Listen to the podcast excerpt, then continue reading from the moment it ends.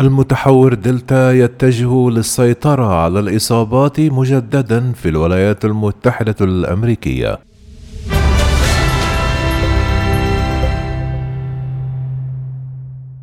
إشارات غير مطمئنة بدأت تظهر في الولايات المتحدة الأمريكية فسلالة فيروس دلتا الخطيرة تنتشر بسرعة كبيرة في الولايات المتحدة وقد تصبح البلاد تحت وطأة هذه السلالة في غضون أسابيع.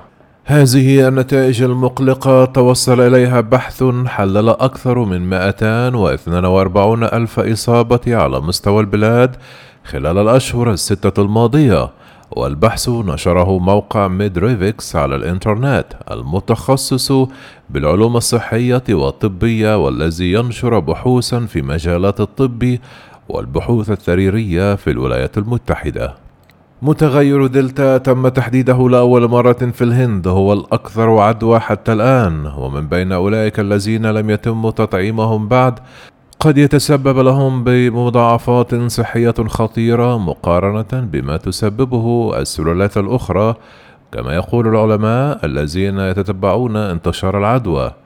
البحث حلل نتائج اختبار PCR ونتائج التسلسل الفيروسي للعينات التي تم جمعها في جميع أنحاء الولايات المتحدة وأظهرت النتائج أن السلالات الأولى من فيروس كورونا لم تعد هي المسؤولة عن الحالات الجديدة للإصابة.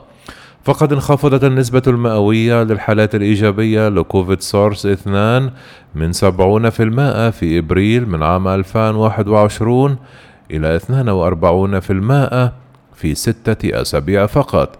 لكن التحليل كشف نموا سريعا للمتغيرات الجديدة أي متحور دلتا وهو ما يتوافق مع التقارير الواردة من البلدان الأخرى مثل الهند.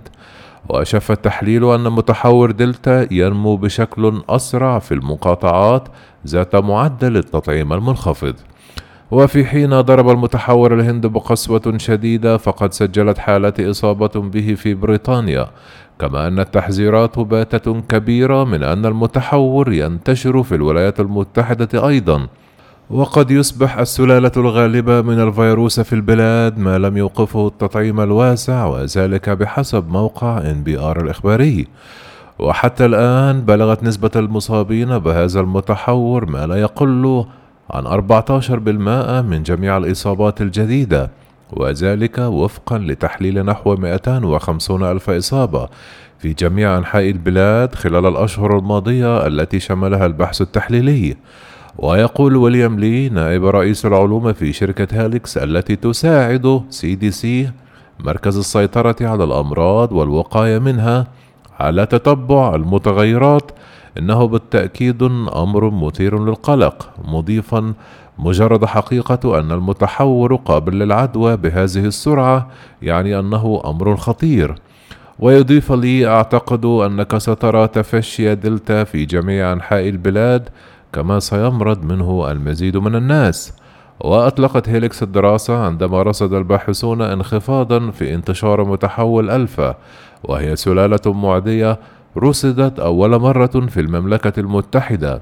وسرعان ما أصبحت مهيمنة هناك وفي الولايات المتحدة. ويرجع الانخفاض إلى زيادة سريعة في اثنين من المتغيرات الأخرى.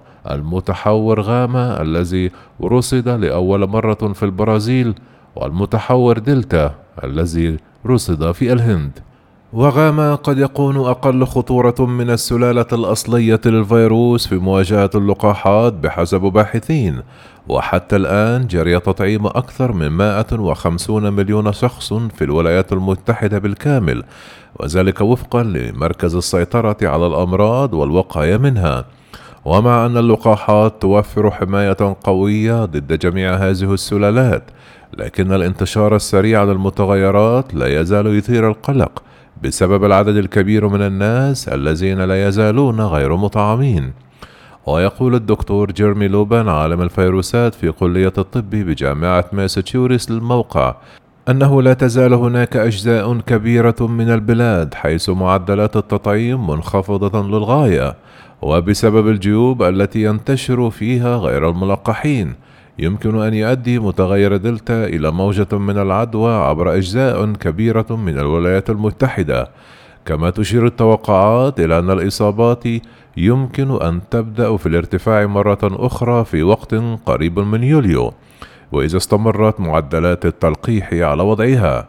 ومع أن اللقاحات لا تقدم وقاية تامة من المرض إلا أنها تساهم بشكل كبير في تخفيف أعراضه وخطورته بالإضافة طبعا إلى الوقاية منه.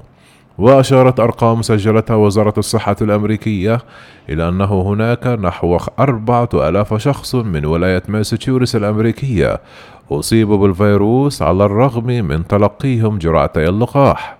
ويبلغ عدد متلقي اللقاح في الولاية نحو أربعة ملايين أي أن المرضى تبلغ نسبتهم واحد بالألف فقط وهي نسبة منخفضة وقبل التلقيح سجلت الولاية أعداد إصابات.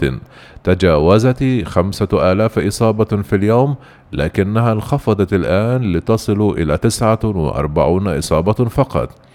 كما نقلت شبكة فوكس الإخبارية الأمريكية عن تود إيلرين وهو متخصص في الأمراض المعدية.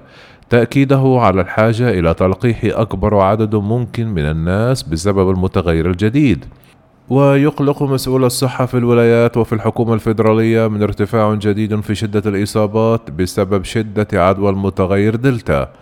كما كانت منظمة الصحة العالمية قد حذرت من سرعة انتشار المتحور دلتا متوقعة أن يصبح المسيطر على حالات الإصابة بكورونا في العالم. ويبدو أن خطورة المتحور تتمثل في سرعة انتقاله بين الناس وأعراضه الخطيرة التي تسبب أمراضا تهدد الحياة.